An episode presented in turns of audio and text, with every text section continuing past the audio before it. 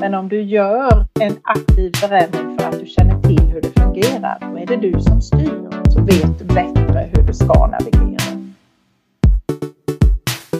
Hej och välkomna till Vägledningspodden.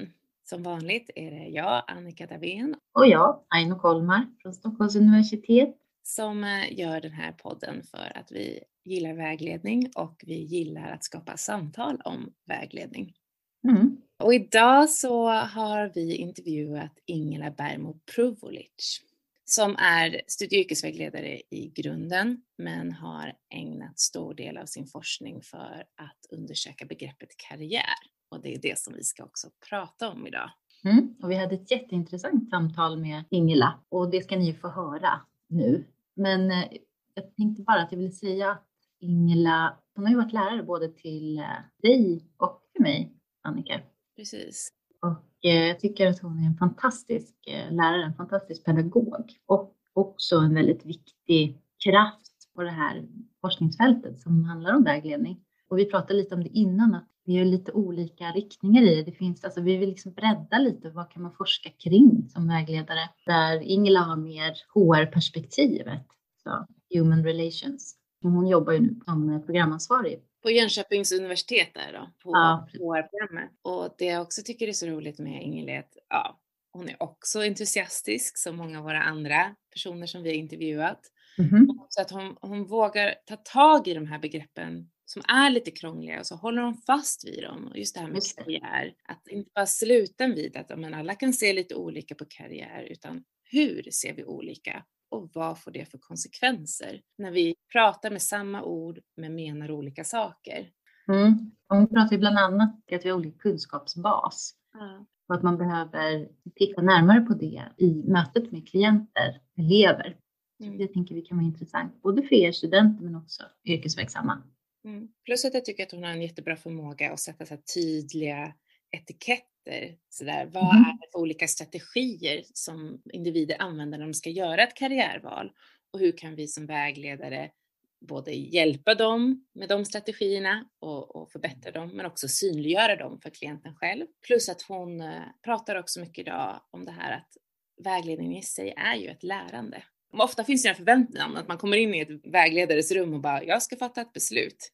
Utan det är ett lärandeprocess från att man kliver in i det rummet för att lära sig att fatta det beslutet som passar bäst för mig. Mm. Och, ja, precis. Ja, men ni får lyssna nu och tänka och tycka och jättegärna höra av er till oss på dagledningspodden gmail.com mm. eh, om ni har några tankar. Och det här blir vårt aprilavsnitt så vi ska försöka släppa ett till i maj. Precis. Så kom med idéer. Vi håller också på att planera lite inför hösten. Så är det någonting ni tycker är kul eller någonting som ni själva grubblar på så hjälps vi åt att grubbla tillsammans, tänker jag.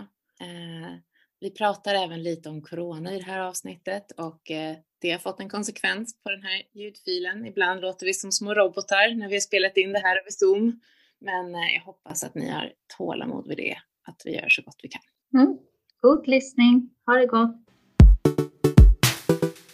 Hej Ingela och välkommen till Vägledningspodden. Hej, tack så mycket. Så roligt att du är här idag. Ja, verkligen.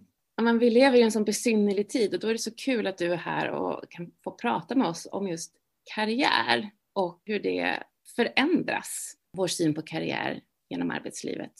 Och just nu har vi ju något jättestort som påverkar karriär, nämligen corona. Har du några liksom spaningar utifrån ditt perspektiv att den här pandemin har påverkat oss? ja, den har ju påverkat oss väldigt mycket. Mm. Eh, både alla människors privata situationer men också arbetssituationer. Studiesituationerna har ju påverkat människor väldigt mycket. Och eh, jag tror ju att eh, förutom att vi så att säga har en sorts existentiell kris i det här, att, att vi upplever en pandemi, vi får hantera saker som vi inte känner till, vi får liksom finna oss i att vi inte vet allting, att det vi har planerat inte går att planera, att man måste finna sig i att ställa om och tänka nytt och så vidare. Det är väldigt utmanande för människan och jag skulle säga att vi står nog i en omvandling eh, som är svår att överblicka när man går och står i den, men eh, man känner den. Och eh, den här perioden kommer att vara väldigt omtalad och vi ser en omstrukturering skulle jag säga i arbetslivet som kommer att påverka på så många håll. kommer påverka hur vi designar våra arbetsdagar, hur vi kommer att arbeta, villkor, allt sånt påverkas skulle jag säga. Vi har ju å ena sidan har vi fått en enorm eh, digitaliseringseffekt där vi helt plötsligt ser att vi kan lösa ganska mycket via digitala möten istället för möten på platsen. Det kommer påverka arbetsplatsers resande till möten och så vidare.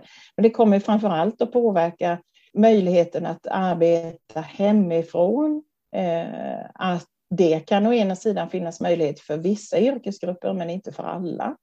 Men för de yrkesgrupper där det finns möjligheter att jobba hemifrån så kan man ju se en tendens till att vad gör vi med våra kontor? Kommer kontoren att finnas kvar? Kommer de att så att säga omvandlas? Kommer arbetsplatser att se ut som de gör idag? Det är så många frågor och därtill så kommer då vikten av att man som arbetsgivare och som chef har förmågan att visa tillit till personal som jobbar hemifrån. Att tillits och kontrollaspekten skulle jag säga kommer att ställas på sin spets kanske. Och de som har förmågan att liksom våga visa tillit till sina medarbetare kommer kanske hantera de här förändringarna på ett sätt. Och de som känner oro i om medarbetarna gör det de ska kanske påverkas åt ett annat håll och liksom eh, anamma kontrollsystemet så att säga. Så att det där är svåra frågor som jag tror att vi kommer att se mer av. För det är ju någonting som du också pratar om ganska mycket i din forskning, att det är relationen mellan arbetsgivare och arbetstagare mm. som är mm. någonting som vi ständigt måste förhandla. Och mm. samtidigt så nämnde du det här med att nu under pandemin så vet vi inte vad som händer framöver. Fast mm. vet vi någonsin vad som händer framöver i vår karriär? Nej, det är nog en illusion att vi vet. Eh, människan har ett behov av att kunna planera, att kunna veta. Och samtidigt så ser vi ju just det att detta utmanas ju allt mer och i och med att vi har en väldig omvandling som pågår och har pågått under en längre tid så ser vi ju att just att hantera osäkerhet har blivit en stor utmaning för människor och det är också Alltså då menar jag både människor men också för eh, organisationer och arbetsgivare som ska hantera osäkerheten på sitt sätt. Och jag tror att det är mycket just själva osäkerheten som är kärnan och förklaringen till att vi står i så många omvandlingar och att det uppstår så mycket krockar och svårigheter just nu, eh, skulle jag säga. För det tänker jag är en del av det som du också forskar om. Hur kan vi som vägledare bära den osäkerheten? Mm. För vi, vi vet inte heller vad framtiden har. Nej. Vi vet inte heller vilka pandemier som kommer eller hur arbetsmarknaden eller ekonomin mm. kan se ut. Vad, vad mm. krävs för att vi ska kunna bära den osäkerheten tror du? Ja, det är en väldigt bra fråga och jag tänker väl så här att å ena sidan så behöver man kanske förstå att vi har eh, komplexa sammanhang att hantera och att det här förenklade och rationella eh, tänket som kan finnas i styrning och så vidare måste man eh, hantera på ett sätt och göra komplexiteten lite synligare. Att man förstår att saker och ting inte alltid är så enkelt så att vi kan tala om särskilda faser längre till exempel. Alltså frekvensen som vi har av förändringar och övergångar eh, i liksom samhälle och arbetsliv idag. Det gör ju att de här faserna som vi tidigare hade indelat i, alltså där man kunde säga utbildning först och sen hade vi arbetsliv och sen befann man sig i arbetslivet oftast på ungefär samma plats eller möjligen lite små justeringar och sen gick man i pension. Alltså den typen av åtskillnad mellan utbildning och arbetsliv är inte så tydlig längre. Därför att vi rör oss till och från och in och ut och vi har så att säga rörelser mellan utbildning och arbetsliv, inom arbetslivet, inom organisationer, fram och tillbaka mellan organisationer och också rörelser ibland tillbaka från en övergång och så går man tillbaka igen. Alltså vi har pensionärer som går in och jobbar igen till exempel och så vidare. Så att vi har liksom ett flöde som gör att vi får en sammanflätning utav tidigare åtskilda faser. Och i och med att vi får den sammanflätningen så får vi in en mycket större komplexitet i synsätten. Om vi då tar som exempel karriär så syns det väldigt tydligt att det finns skilda synsätt i till exempel utbildningssystemet och i arbetslivet och bland gemene man. Och i takt med att vi har den här frekvensen och sammanflätningarna så möts ju de här olika synsätten i mycket högre grad idag. Och det blir någonting för vägledare att hantera. Och då menar ju jag att vi behöver som vägledare i mötet med människors komplexitet dels behärska att det finns olika kunskapsbaser om karriär som vi får in på vårt bord och kunna stödja individerna i detta genom att hantera de olika kunskapsbaserna. Så jag skulle säga att man behöver förbereda individerna på vad de kan komma att möta beroende på vilken rörelse de gör. Och då blir det liksom inte bara ett alena rådande synsätt längre, utan det kan vara ett synsätt i ett sammanhang, men övergången till ett nytt sammanhang kan innebära att du möter ett annat synsätt. Och då behöver man så att säga vara förberedd på att det är så det ser ut och hur hanterar jag det då? Jag vet inte om det liksom ger någon, någon eh, förklaring eller vidgar tanken på något sätt. Men men så det jag tänker att du säger är att vi antar alltid att när vi pratar om karriär så tänker alla likadant kring det. Och det du egentligen säger är att vi har alla olika syn, olika kunskapsbas för vad karriär är. Kan du ge några exempel på vad de här olika synerna på karriär skulle kunna vara? Ja, absolut.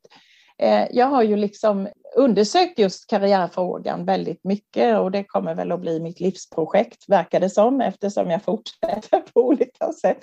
Men jag kan väl säga så här, bakgrunden till att jag började intressera mig för karriärfrågan överhuvudtaget, det var ju att jag var, jag jobbade som studie och yrkesvägledare på ett öppet eh, karriärvägledningscentrum där jag mötte kommunens invånare och det stod ju ganska klart att förväntningen av vilka som skulle söka stöd inte stämde överens med vilka som kom.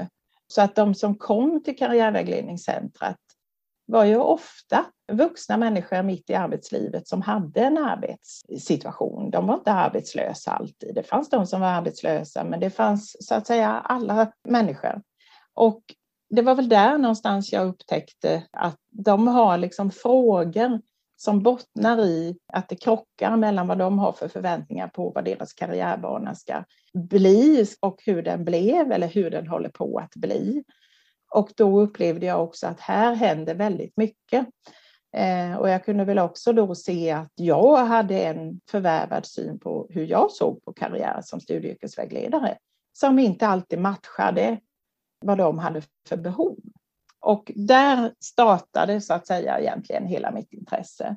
Och då började jag ju att undersöka så att säga vad eh, människor i arbetslivet tänker kring karriär. Jag tyckte att det var liksom viktigt att ge dem en röst, för jag upplevde att det fanns väldigt mycket synsätt på vad karriär och, och så vidare skulle vara i policy och styrning och så. Men vad tänker människor? Och det var ju där jag började så att säga. Och eh, det som då blev intressant är ju att jag kunde liksom se att det fanns en vardagsförståelse, en förgivettagen kunskap om vad karriär är hos eh, gemene man så att säga. Att å ena sidan så handlar det naturligtvis då om ett sorts självförverkligande, att jag väljer min bana och jag vill så att säga nå min bästa potential. Liksom. Men det finns också parallellt med den sidan att det har en social betydelse.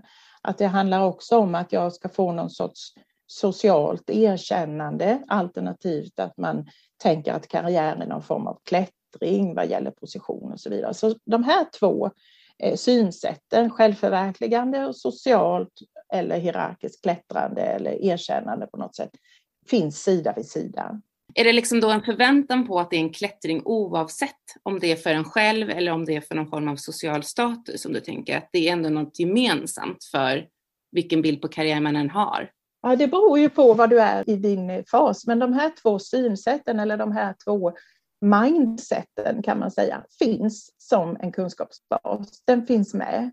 Men det finns ytterligare ett perspektiv som synliggjordes väldigt mycket och som jag tycker kanske är det mest intressanta. För de andra två baserna känner vi alla ganska väl igen och det är ju just för att de är väldigt stabila. De är liksom kulturellt och socialt förvärvade över tid.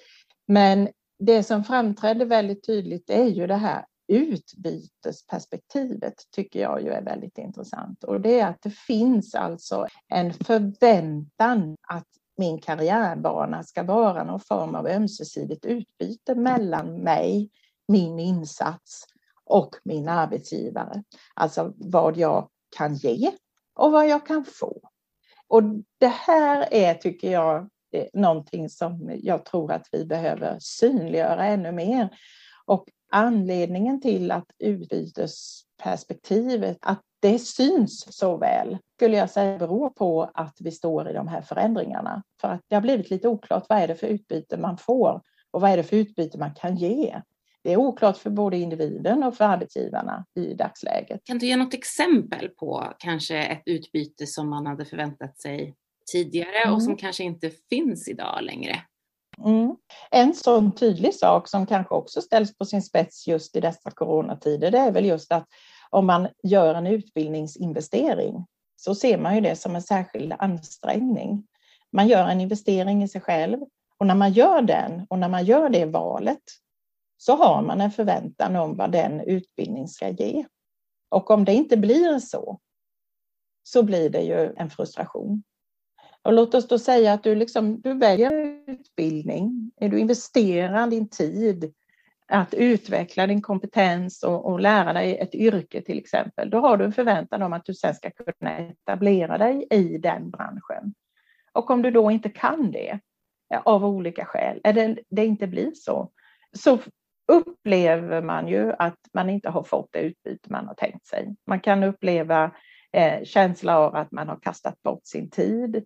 Eh, man kan uppleva att nej, utbildning lönar sig inte och så vidare. Och där blir det då en obalans i så att säga om man från arbetsgivarhåll kräver väldigt mycket utbildning men sedan inte anställer dem med hög utbildning utan anställer dem med lägre utbildning så blir det ju besvärligt. Då är det en illa match mellan krav och vad man sen erbjuder så att säga där har jag ju mött en hel del eh, personer som inte har liksom kanske kunnat etablera sig i sin bransch direkt utan får börja någon annanstans. Och där är frustrationen väldigt påtaglig. Och då gäller det ju som vägledare att man kan synliggöra för individen vad individen har med sig för att den ska kunna kommunicera allt det den har med sig från utbildningen som kanske passar någon annanstans än i den branschen man hade förväntat sig. Så att stödet som vägledarna kan ge i de här eh, faserna när kanske en viss förväntan inte har blivit uppfylld, det är ju just att tänka kreativt och hitta nya sätt att se på vad personen har med sig för potentialer och vad de potentialerna kan komma till sin rätt, skulle man kunna säga. Eh, så det är en typ av utbyte som kan vara en förväntan. Men sen kan du ju naturligtvis ha andra typer av utbytesförväntningar. Låt oss säga att du på din arbetsplats genomgår väldigt mycket kompetensutveckling. Du satsar, du, eh, arbetsgivarna satsar också på dig kanske och du får genomgå mycket eh, extra utbildningar och så vidare. Men om det sen inte genererar en skillnad i någon mening att du får använda det du har lärt dig, alternativt att du får någon form av erkännande och ett sådant erkännande kan ju vara att du får en projektanställning som visar att du har fått en annan ställning i organisationen, att du har ett annat mandat till exempel. Det kan vara lön och så vidare, men man förenklar ofta det här med belöning till att det bara handlar om hierarki, position och lön. Och att känna sig erkänd kan vara betydligt mer komplext än så. Det handlar ju faktiskt väldigt mycket, ofta om att man upplever att man får ett erkännande för det man gör, att det man gör är viktigt. Och om man inte upplever att det man gör är viktigt av sin omgivning eller blir ständigt kritiserad till exempel och så vidare, så kan det också få effekter på hur man mår. Det kan uppstå obalanser på så många sätt och därför kan också karriär vara hälsorelaterat. Det, det kan vara förklaringen många gånger till varför man inte mår bra på sin arbetsplats. För att det finns en diskrepans mellan förväntad insats och förväntat utbyte. Och då talar man ofta inte klarspråk heller, utan man så att säga missar det här utbytesperspektivet skulle jag säga. Jag tror att det är mer väsentligt än vad vi kanske har, har sett. Jag tänker att jag känner igen det här som du beskriver med utbytesperspektivet när det gäller det där med erkännande. När jag arbetat som eh, gruppchef så var det väldigt mycket det som vi jobbade med, alltså just att se, eller att jag försökte använda mina så att säga studievägledarverktyg till att ge dem det erkännande som de behövde. För det var en arbetsgrupp som var frustrerad och som mådde dåligt. Mm. I de här individuella samtalen att liksom lyfta det de gjorde och de styrkor de hade. Vi jobbade liksom ganska mycket med det under ett års tid. Och det gav väldigt mycket kan man säga. För att det blev en grupp som mådde bra och som kände att de var viktiga i det lilla liksom. Och mycket handlade om att sortera i vad kan jag förändra? Eh, vad kan vi förändra som grupp och vad kan jag som medarbetare göra och vad kan jag inte förändra? Och hur, mm. hur mycket det betyder för, för människor. Mm. Och jag, jag, tror också att eh, just det som du lyfte här, att det finns inlåsningar i förenklade synsätt på till exempel karriär eller förenklade synsätt på vad ett erkännande ska handla om eller, eller vad, vad så att säga ett utbyte eller en belöning ska handla om. Det handlar om både det som man kan observera, alltså yttre belöningsaspekter. Det kan ju till exempel vara en position eller lön och så vidare. Men det är inte bara det, utan det handlar också om att man får eh, någon sorts erkännande som är ifrån omgivningen. Och jag menar att de här förenklade rationella synsätten bortser från komplexiteten. Jag gillar komplexitet och tror att vi ska erkänna den istället för att rationalisera bort allting, därför att det är i komplexiteten som vi finner lösningar också. Och just det här erkännandet som du säger, Aino, är ju otroligt viktigt att man förstår att det är mycket mer än en rationell lösning på det hela. Ja, att känna sig sedd kanske. Mm, exakt. Ja, för jag tänker att ibland när vi pratar om karriär så är det just det här rationella som du pratar om, att man ska ta sig vidare, man ska gå en utbildning, man ska få en hög lön. Så pratar vi inte alltid om den här meningsfullheten Nej. som finns i att vara del av ett sammanhang, Mm. Att vara del kanske av en viss statusgrupp mm. eller att kunna presentera sig som någonting. Jag är advokat eller jag är studieledare. Mm. Och att då inte få bekräftelse i det, det mm. gör ju någonting med vår identitet, mm. tänker jag.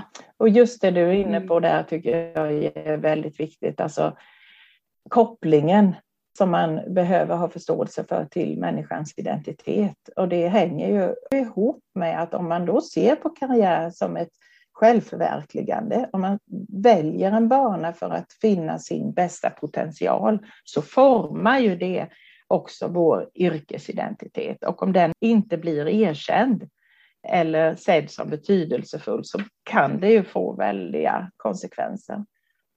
Så det är väldigt viktigt. Och det andra som jag tänker är väl också att det här rationella synsättet på karriär skulle jag säga också bottnar i vad vi kunde se innan eller vad vi talade om innan just osäkerheten som ska hanteras. Om vi då vänder blicken till så att säga vad är det som har hänt på den strukturella nivån, på liksom policynivå, på den allmänna samhällsdebatten så ser vi ju att vi har fått in en ny typ av språkbruk som ofta är präglat av eh, ett rationellt tänk, av ekonomiskt språkbruk, där vi snarare hamnar i att karriär då utifrån ett sådant synsätt blir att det är en strategi, en form av resurs för att nå andra mål. Alltså för att organisationer kanske ska kunna uppnå sina mål av ekonomisk effektivitet och, och, och så vidare. Och i det avseendet så finns det liksom en risk om man missar komplexiteten att individen bara blir ett medel att nå andras mål. Och då missar man att individen har mål med sin karriär. Och jag menar att man måste liksom synka ihop det här. Man måste synka ihop individens mål och få individen att liksom också få utrymme i detta så att det blir en ömsesidighet. I och med att man då har ålagt individen allt mer ansvar att själva styra och planera sin karriär, att hålla sig själva anställningsbara, kompetenta, så blir det ett glapp här skulle jag säga. Det blir, individen står ensam då i att hålla sig anställningsbar och kompetent. Medan jag menar att karriär är egentligen någonting som vi är flera som delar. Det är individens projekt, men det är fler som delar ansvaret för att möjliggöra karriär på olika sätt. Individen kan ju inte vara helt ensam i detta. Men det låter som att det liksom handlar någonting om kommunikation. Att individen kommer till sitt arbete för att kanske få någon form av mening, självutveckling. Arbetsgivaren kanske ser medarbetare mer som en vara som kan mm. öka deras ekonomiska vinst genom deras kompetens. Och då möts man kanske inte alltid, vad är det min arbetsplats ska vara för mig, tänker jag. Och jag tycker det är intressant det där du beskriver om den här ensamheten för, och vems ansvar det är. För det kan ju vara väldigt betungande, tänker jag, att jag kanske som individ måste offra min ekonomiska inkomst för att alltid hålla mig utbildningsmässigt uppdaterad mm. på något sätt för att hålla mig anställningsbar mm. när det egentligen är för någon annans vinst som jag gör mm. det också.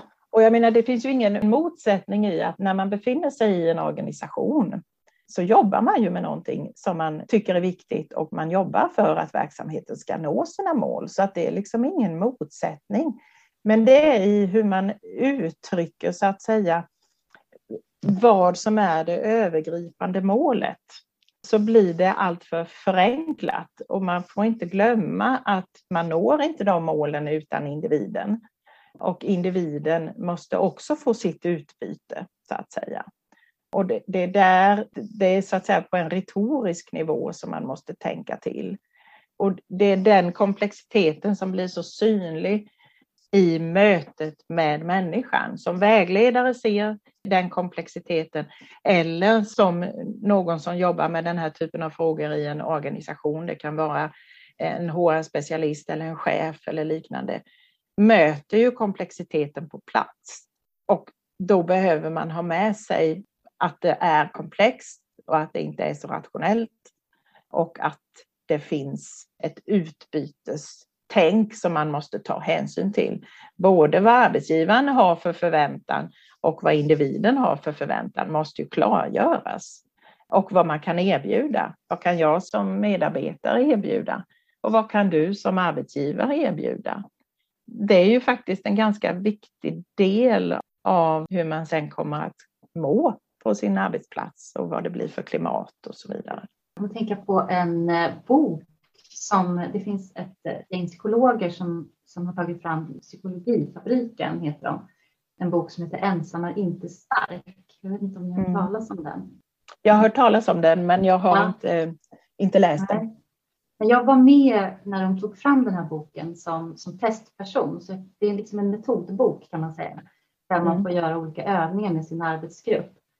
Mm. Och där i den boken så pratar de mycket om just det här. De gör liksom jämförelse med eh, Sagan om ringen. Mm. Eh, vi har den här ringen som vi ska slänga i, ja, vad heter den elden uppe på berget, jag kommer inte ihåg vad den heter. Men, alltså man har ett gemensamt mål. Hur kan vi nå det? Vad, vilka kompetenser har vi i gruppen för att nå mm. det gemensamma målet? Mm. Att bli av med ringen. Mm. Och det tycker jag är en ganska bra jämförelse, just hur man mm. liksom, den här komplexiteten att vara individer i en grupp, vad kan jag tillföra? Men vi har ett gemensamt tydligt mål. Mm. Det är precis det som blir utmaningen för varje arbetsplats, oavsett vilken verksamhet vi jobbar i att synliggöra vad målet är och på ett sådant sätt skapa ett engagemang för målet och få individerna att känna sig viktiga i resan på väg mot det målet.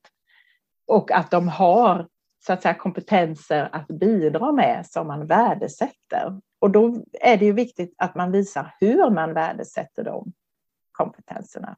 Att man faktiskt förstår att man måste visa det också på något sätt. Och det kan man visa på flera olika sätt och jag tror att det är den debatten som kanske man behöver få till ännu mer. Hur visar man erkännande helt enkelt? Men jag tänker också att det där med att ha ett gemensamt mål, det, det är kanske min fördom. Jag tänker att det, det förutsätter också att man har en ganska stabil arbetsgrupp som är fast anställda, mm. som alla ska mm. jobba för gemensam sak. Och sen så har vi ju nu ett arbetsklimat där vi har konsulter, deltidsanställda, vikarier, där vi inte... Vi, alltså det känns som att arbetsmarknaden går mot att man ska ha så lite stabilitet på sin mm. arbetsplats som möjligt för att kunna klara mm. de här ekonomiska skiftningarna. Mm. Hur fungerar det då? Ja, det är en jättebra fråga. Du sätter ju verkligen huvudet på spiken skulle jag säga, därför att det är precis det som gör att det här blir så besvärligt. Vi har ju haft de här buzzwordsen med flexibilitet och omställning och så att säga anpassa oss hela tiden. Men då glömmer vi ju också att människan har behov av både förändring och stabilitet. Det är sällan antingen eller i någon enda fråga, utan det finns så att säga både och. Man måste ha både stabilitet och förändring. Man måste jobba med båda de eh, frågorna. Men om det bara är förändring, ja då kan man ju tänka sig hur många komplexa olika synsätt man har att hantera. Och då blir det ju också ett ständigt hanterande av detta som gör att det blir svårt att skapa den här samsynen. Eh, jag skulle säga att det är en av förklaringarna till att det är så svårt idag. Jo, men det är väldigt svårt att överblicka mm. arbetsmarknaden mm. idag. Och jag tycker att det är svårt att vägleda ja. På den här ja. arbetsmarknaden. Um, och just med det, om vi kommer tillbaka till den här mm. osäkerheten. Mm. Man har en person framför sig mm. som är lite nervös och ja. rädd. Vågar sig kasta sig in i någonting som kanske inte ger tydliga resultat och inte utefter den egna prestationen mm. utan för att mm arbetsmarknaden är mm. föränderlig. Det som jag trodde skulle kunna gå jättebra är inte ens en marknad längre, några år senare. Um, och jag tänker att det som du pratar om, att förmedla de här olika, det är så också så svårt mm. när vi som vägledare inte heller alltid ska informera, mm. utan vi säger ju också utforska själva. Mm. Det är verkligen komplext mm. det du beskriver. Och det är svårt. Och jag kan väl bara säga att det har ju också synliggjorts i en av mina senare studier, just det här att eh, det visar på den komplexitet som man som vägledare eller som karriärstödjare eller vad vi nu väljer att kalla det Eh, möter på individnivå där exempelvis jag då ser att man måste ta till flera olika strategier för att eh, stötta den här komplexa eh, situationen. Och då, då kan man väl säga att det som som människor ger uttryck för i min senaste studie att de behöver stöd i, det är ju dels att de har ett behov av erkännande. Det är ju jättetydligt. Att man inte längre förstår hur man ska kunna avancera till exempel, eller att man inte ser hur man kan gå vidare. Man sitter fastlåst på något sätt. Att man har svårt att förstå arbetsmarknaden, hur arbetsmarknaden fungerar. Man upplever orättvisa, man upplever eh, kontroll eh, och osäkerhet. Och då ser ju jag här att det blir väldigt tydligt att man som vägledare eller karriärstödjare när man möter det här så kan man inte hantera det med bara en enda strategi. Det är i princip omöjligt. Utan det som blir väldigt påtagligt är att man kan se att man jobbar med en stärkande strategi. Alltså att man försöker stärka individens potentialer och de resurser som du har. Det är väldigt påtagligt när man tar en individorienterad stöttning så att säga. Men sen ser jag också att man ta sig an frågorna med en uthärdande strategi. Alltså att individen måste få stöd i att stå ut med det som pågår därför att det går inte att förändra. Och då tar man sig an andra strategier så att säga. Likaså ser jag att det finns en kompenserande strategi som man anlägger när exempelvis det finns någon form av obalans i situationen. Och då försöker man att kompensera upp den obalansen genom att fokusera på sånt som kan vara till individens fördel. Så att det kan så att säga väga upp. Att ta tag i det så kan det bli en bättre balans så att säga. Och också den balanserande strategin som då mera kännetecknas av en sorts strävan att försöka förklara hur den andra sidan fungerar. Och det är det jag menar med att vi måste ibland förbereda individerna på vad de kan komma att möta genom att förklara att det sammanhanget du är på väg till eller vill till fungerar så här, medan det du lämnar fungerar så här. Och det är inte säkert att vi som vägledare kan svara på allt det, men man kan använda en balanserande strategi i att individen kan utforska hur det andra sammanhanget fungerar också, eller man kan göra det tillsammans. Så att jag ser den komplexiteten som ett sätt att man försöker hantera de här komplexa frågorna med hjälp av olika strategier. Och det kanske är kombinationen som kan bli styrkan. Detta leder ju oss också till att det ligger väldigt inbakat en typ av lärande i eh, vägledningssituationen. Och då kommer vi till den frågan att vi också måste klargöra vad vi menar med lärande. För det är ytterligare ett sånt här komplext ord som också tas för givet vad det innebär i många sammanhang och också har blivit ett buzzword i många sammanhang. Men jag menar ju då att det lärande som sker i själva vägledningsprocessen är någonting mer än att man lär sig bara hur jag ska fatta ett beslut. Vi har rört oss ifrån att det bara handlar om karriärvalet eller studie och yrkesvalet. Det är ett lärande i själva övergångsprocessen som pågår under en längre tid. Som innebär att individen lär sig hur man släpper taget om det ena sammanhanget kan omfamna det nya.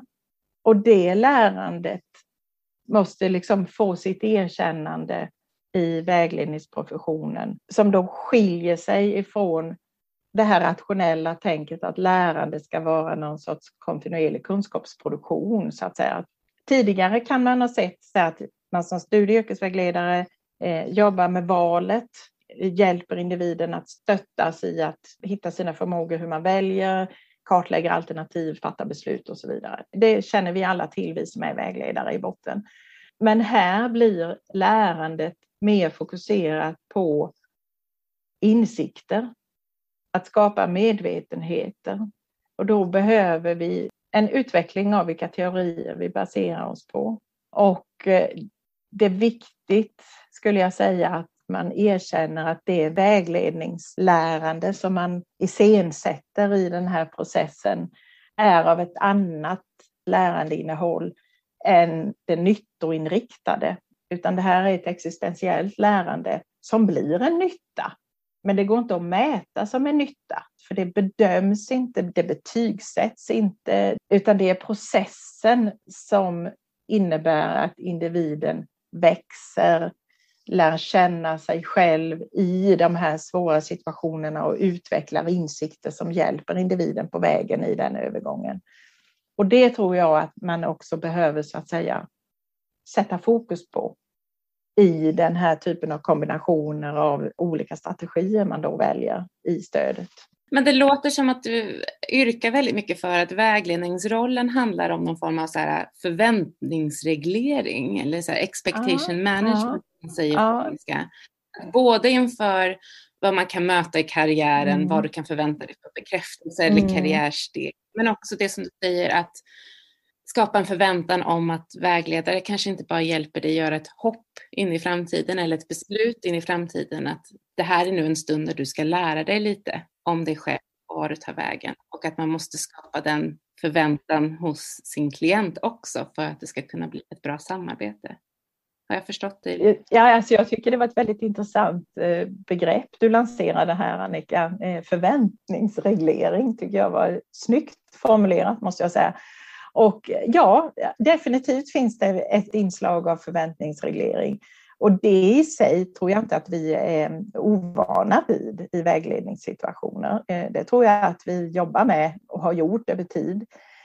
Men det kanske blir mera påtagligt nu när vi har de här krockarna och de här sammanflätningarna så blir det ännu viktigare att vi som jobbar i den komplexiteten utökar vår egen kunskap om hur olika sammanhang ser ut för att hjälpa till i övergången mot ett nytt sammanhang.